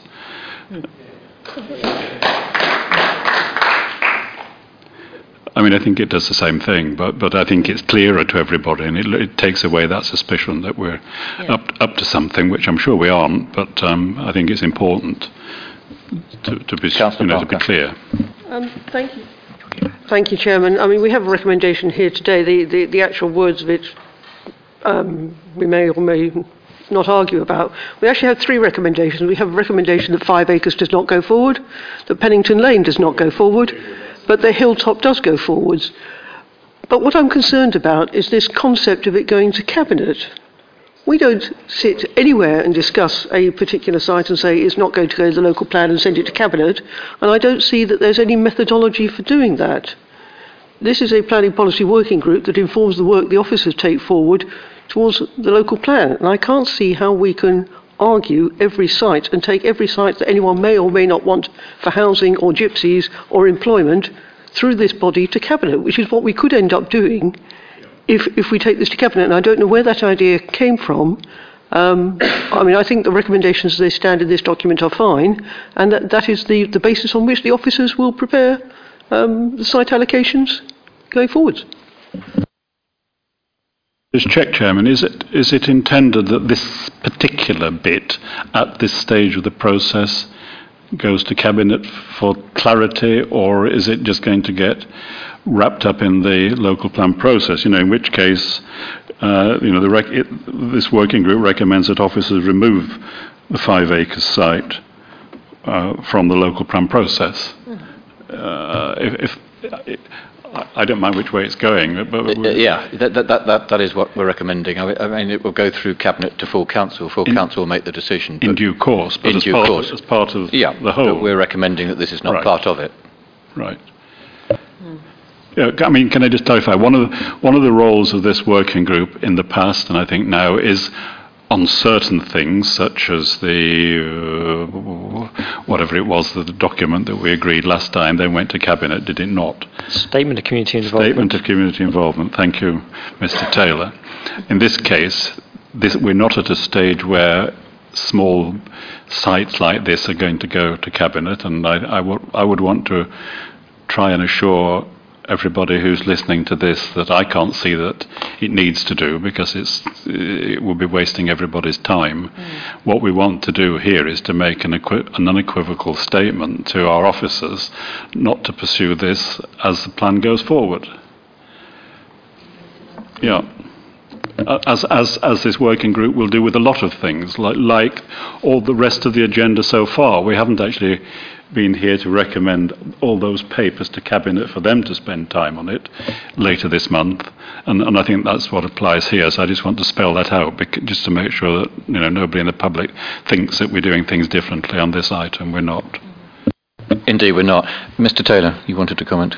Um, yes, I mean, only um, uh, Councillor Dean is, is right. I mean, the intention wasn't to take these items specifically to Cabinet, but it would feed into that process. So when we came to consider, uh, you know, the consultation, we came to consider site allocations, and obviously those would go to Cabinet and then um, eventually on to full Council.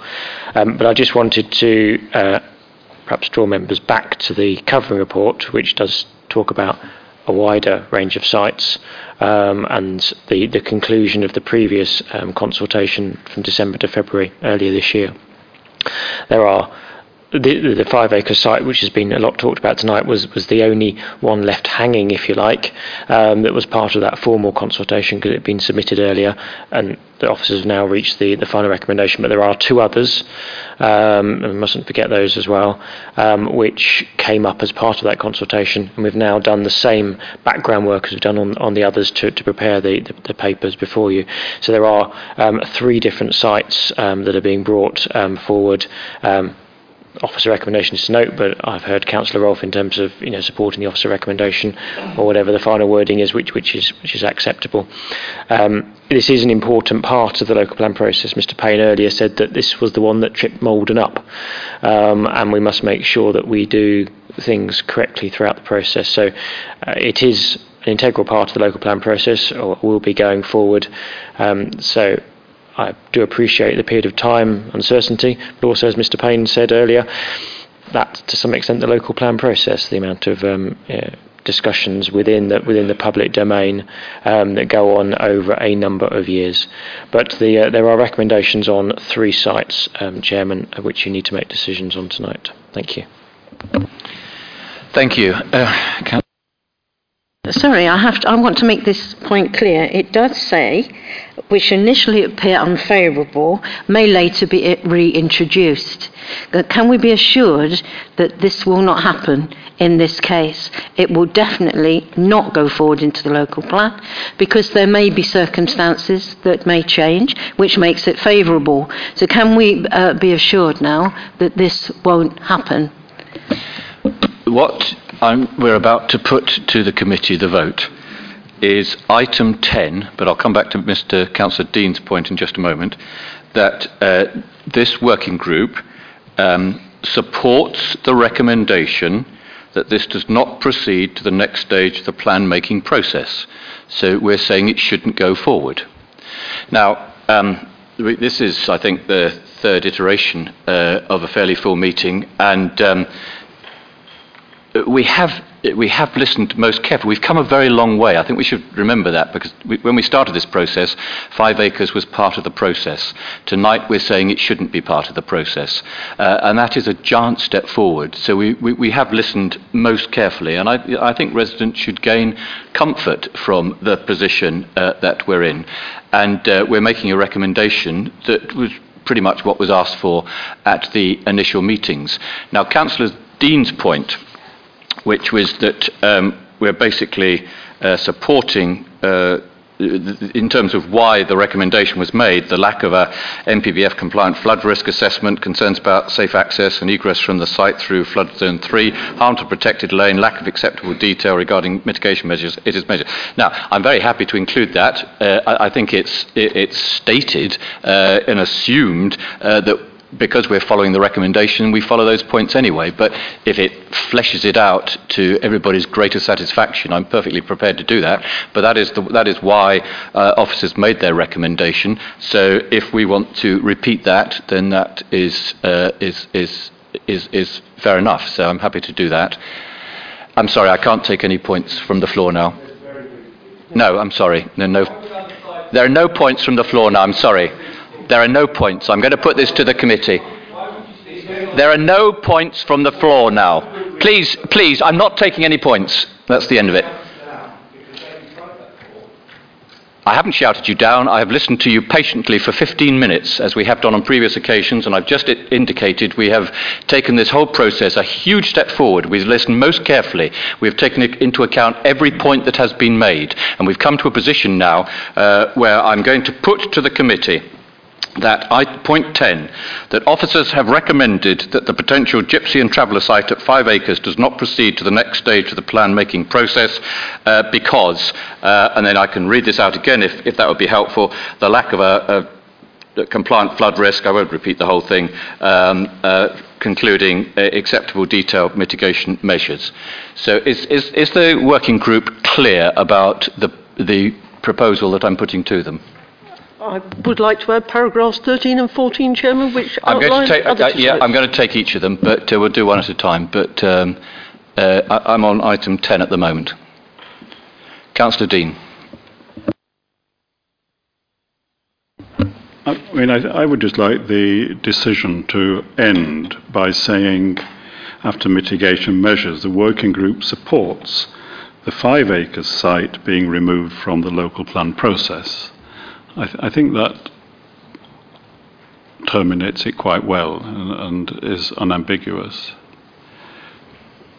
Do you, do you agree? I think it's the same words, but just, just, just, just r- read out what you're proposing. I think it's the same thing. Well, it starts off by saying, owing to the lack of NPPF, etc., etc., regarding mitigation measures, the working group supports the five acres site being removed from the local plan process.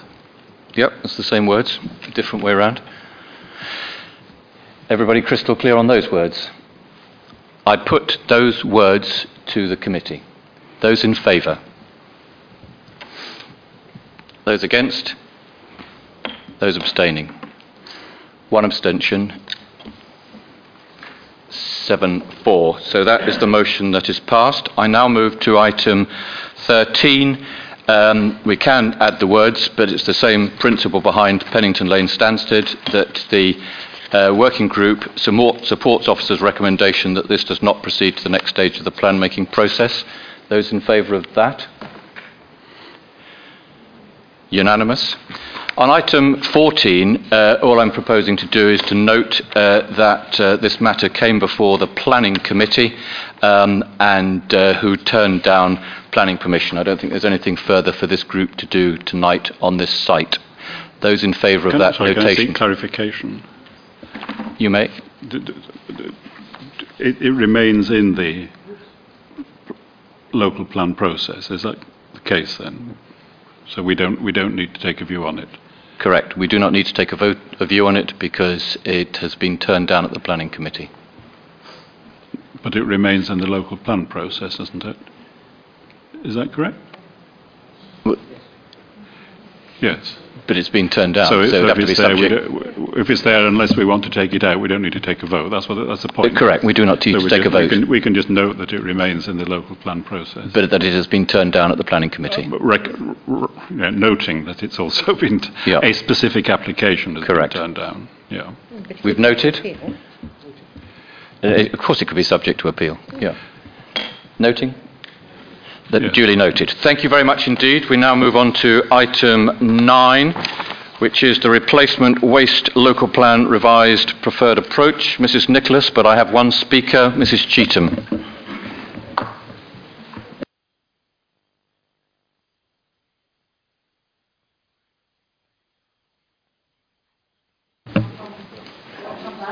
That's not the way we did the last one, but if that would be preferred.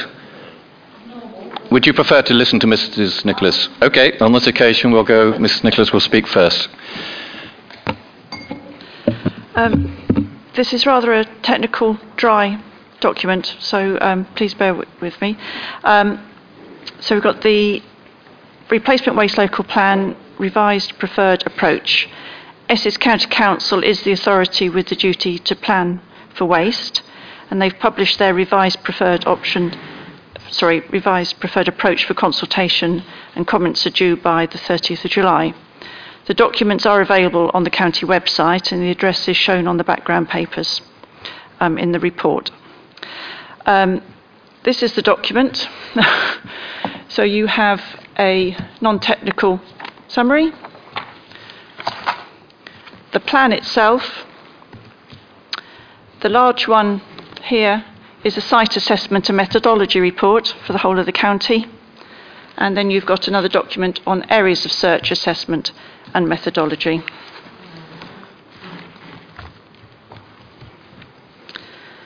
So, as set out in paragraph 14, this plan is an extra stage in the process, taking on board changes in national policy and evidence base, but building on the work that had been undertaken by the county in 2011.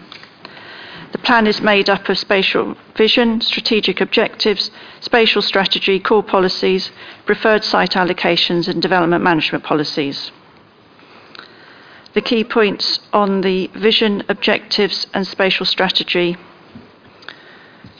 are set out in paragraph 15 onwards, which um, officers are supportive of. Paragraph 20 sets out the waste capacity needs for the county. Paragraphs 21 22 explain that um, all proposed sites are uh, to be safeguarded until they're delivered, and then strategic sites would, re- would remain safeguarded. And paragraph 23 um, is about the county identifying zones where the county wished to be notified of applications for development. Um, and officers here are just concerned about unnecessary um, sort of clutter of notations on the local plan and feel that this, this information can be um, provided and um, in, in other ways. Moving on to the methodology of identifying the proposed sites, um, stage one excluded sites on the basis of criteria um, set out in paragraph um, 27. So you've got um, site size, area, shape, availability, flood risk, groundwater vulnerability, um, and international and national um, sort of designations. Stage two excluded sites that were in the green belt or on transport grounds. And then stage three considered those sites which hadn't, hadn't already been excluded being assessed against 12 criteria. So then turning to the sites within Uttlesford, so we're looking at um, paragraph 32. You've got um, Little Bullocks Farm, which there are two sites, and Crumps Farm in Great and Little Canfield. Um, three sites were put, so there were three sites that were put forward, um, but Count, Essex County Council didn't consider it appropriate to have three separately operated waste facilities. Therefore, um, Crumps Farm was not recommended for allocation, and Little Bullocks Farm A22, which is the most southerly site, um, is proposed for recycling and landfill, that's construction waste. And the other Little Bullocks Farm A23 is for um, stable, non reactive hazardous waste, that's an asbestos type waste. And officers are concerned about all these different operations, including the um, existing minerals extraction site, um, proposed and existing, um, taking place in close proximity. And also the paragraph um, 35 goes on to set out um, what county have said about the use of the site for um, the stable non-reactive hazardous waste, that it's uh, having to find a site due to a closure of a site elsewhere. And um, that, so the waste at the moment is going outside of the district or outside of the county even, sorry. Um, so it's whether um, looking at um, whether that can continue or whether they need to um, look for it within the county. But there is a view of being able to meet your own needs within the county as well. Um, moving on, paragraph 38, Elsenham. This is recommended again for um, construction waste recycling um, and officers are concerned about the impact of the development on the Elsenham Hall and its settings, and um, why the existing mineral site to the north um, can't be utilised. Paragraph 40, Chelmsford Road, Great Dunmow. This has been a long-standing site for a waste transfer, which the council supports, and it supports that the site should be safeguarded. Um, the planner also proposes to allocate the site, and officers are just concerned about the impact if, of that use if it, if it grows beyond what it has permission for. Widdington and Thaxted, which are paragraphs 42 and 43. Um, these were excluded due to um, transport issues, so that's excluded under stage two. Um, but officers consider that these sites um, should not be considered further if there was a need to look for more sites.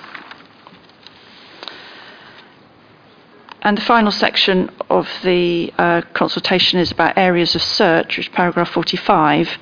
And the aim here is for county wish to provide some flexibility to the plan beyond the allocated sites. So it looked at existing employment land to provide locations for waste management facilities. And two sites are shortlisted in Uttlesford Ashdon Road Commercial Centre in Saffron Walden and Start Hill, Great Hallingbury. Um, officers suggest that both these sites are reconsidered in the light of recent planning permissions. Um, so we're looking for member agreement to the comments to be submitted to Essex County Council and any, any other further comments that you wish to be made.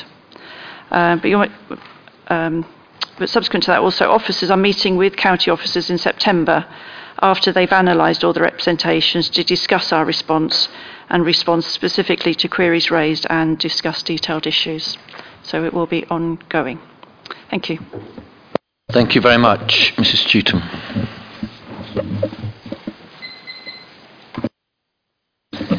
Thank you, Chairman. I'm here actually as a Council Cheetham for Takeley Parish Council, and thank you for letting me come and uh, speak about your response to the Essex County Council uh, waste, waste local plan. Um, I hope that you will take on board the following points when you make your representations. Uh, I'm here just to talk about Little Bullocks Farm, Crumps Farm, and Elsenham Gaunts End. Um, Tix Parish Council are concerned about the Bullocks Farm site as we are not sure how the county expects to access this site. Um, while the entrance to Crumps Farm is off the 1256, but they're deciding not to go ahead with that one. Um, the Bullocks Farm, the two accesses that that I have, or that I know of, are down country lanes over a restricted, weight restricted bridge, narrow lanes and close to housing, or across the Flitchway past a new housing estate that we passed um, last year and is now being built uh, at the moment. And we are strongly opposed uh, to the SNRHW, that's the asbestos type waste, being dumped in this area, as we feel it is a site in the wrong location, as it has poor road access, is close to other sites of non hazardous waste, and we are concerned that leaching could happen between these sites and also to the surrounding area. And as I've said before, access is bad down here. Elsenham Gaunts End, the designated route as is the other uh, routes coming through to get to these narrow lanes, is through Takeley Street and Takeley Four, Takeley Four Ashes for Elsenham. And currently, there are 400 trucks through the village every day and about 80,000 a year.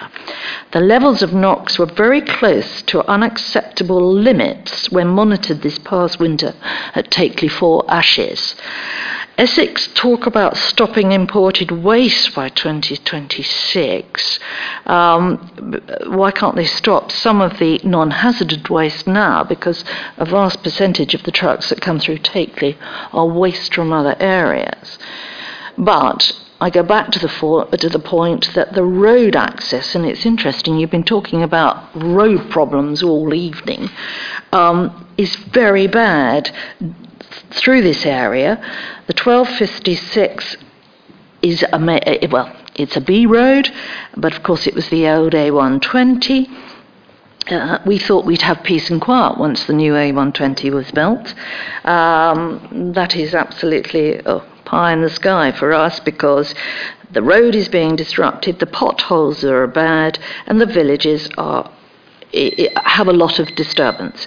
Could I just add, and I'm just closing, um, I feel that we need to look at, we need to tell Essex to look at these sort of sites near to go, need to go near the A120s or the A or, or the or the major roads and not through country lanes. Thank you very much. Thank you, Mrs. Cheetham. Comments, uh, Councillor Barker. Thank you, Chairman. Um, as noted, I am the county councillor for this area. Um, when I read one of those documents, it wasn't the great big one, but one of the slightly smaller ones, what I didn't really understand was the timetable for all of this, because some of the sites being put forward appeared to be also in the minerals plan, but they haven't had the minerals taken out yet, so I'm not sure we could put something in a hole where something hasn't come out of yet. And it wasn't very clear to me exactly sort of the timescale on which this will run. And it also seems strange to me that because apparently there was only one site come forward for hazardous waste, that the county haven't gone out on areas of search. If they've done it on other ones, why haven't they done it on this one? Um, it's a bit like, you know, if the only proposal we get for housing is in Newtown, we say, no, no, no, we need some other sites. And it, it, does seem quite odd to me. You know, this is evidently a commercial thing. Somebody will be earning lots of money putting asbestos in a hole in the ground somewhere. Um, it's very surprising to me that there hasn't been more than one applicant across the whole of Essex. And if indeed we are coping for the whole of Essex, a place on the western extremity is not the most, perhaps, central location. Thank you. Other comments?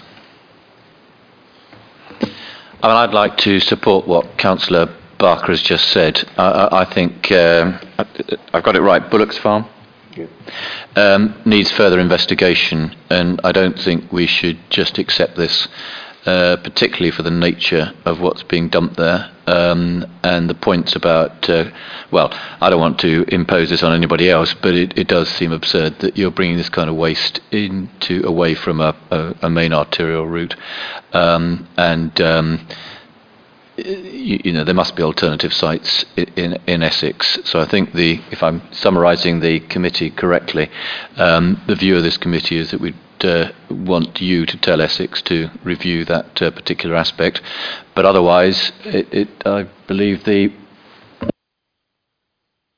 Can I just clarify? Sorry. Can I just clarify that that is uh, the one site just in our district and not in the county? So you're saying that they've only found one site in the whole of the county, is that correct? I think that's correct. It may be the only, because it get like we do with housing, it's um, led by operators suggesting their sites. So whether it's the only operator as well that has suggested that So that they're means potentially we could take the waste from the whole county. But that's Yes, okay. no. I mean, most of it is is um, is we look after our own waste in the county. Um, obviously, waste doesn't. Um, you know, recognise county boundaries, so there is a little bit of in and out on the edges. Yeah, but basically, um, and I think that's set out in one of the um, objectives of visions that's in there that it, they, you know, consume their own, you know, deal with their own waste within the county. Okay. Um, but we can clarify that point about um, the hazardous waste. Okay, thank you very much. So I I think that just emphasises the point that I was making that we're most uncomfortable about this particular aspect of the proposal. Um, so if that can uh, be taken back, that we don't accept that at the current stage. Um, but I, Councillor Dean. I don't have any specific comment to make, but what it does highlight to me is, in some cases, my lack of knowledge of where these places are, or at least that I've ever been to them. And, and I know at some stage we've talked about the need for this working group to get out and about. I wouldn't want to do it just to go and look at tips. But uh, if we can somehow or other incorporate that into whatever we do in due course, it might inform mean we end up being better informed. Yes, I guess this is a process because they're out to consultation on this at the moment. And, and uh, but I, uh, no, I absolutely take your point. Um, we, we need to be uh, better informed. Councillor I, I think the thing is, as a county member, we quite often told about minerals waste, this sort of thing, and you do come to learn where the gravel is in the county, so that's the places it's going to come out, so that's the roads it's going to use, and we dig far more out than we need to put back in space, that we need spaces to put back in. I think it's ratio about 10 to 1. But it is very difficult when you just look at our response in isolation compared to the picture across the whole county. But if, you know, if you look at where the gravel extraction is, you know, it is a band across North Essex, and if you go some parts of Essex, there is no gravel, there is no sand, and therefore we are providing them as well as providing ourselves, as well as providing London. Okay, with the qualification that we've discussed, um, the recommendation is laid out at uh, item 10. The comments set out below are considered by the group and sent to the council, Essex Council, along with any additional comments which we've just made, um, as our response to the revised preferred approach of the replacement waste local plan. Are we in supportive of that? Those in favour? Unanimous. Thank you very much. Um, the only other item is the date of the next meeting, which will be an interesting one. Um, uh, and uh, so there's no other business. I declare the meeting closed. Councillor Lodge. So one small point. Um, could we possibly have plans for future meetings? I don't think. Do we? Do we have dates there? Um, we haven't, uh, but I did discuss it with Mr. Payne, and I have asked him to set up a range of dates um, September onwards, so that we can have a range of meetings put forward in the calendar. Excellent, thank you. Oh, and we did promise Councillor Oliver that we'd try and avoid Mondays.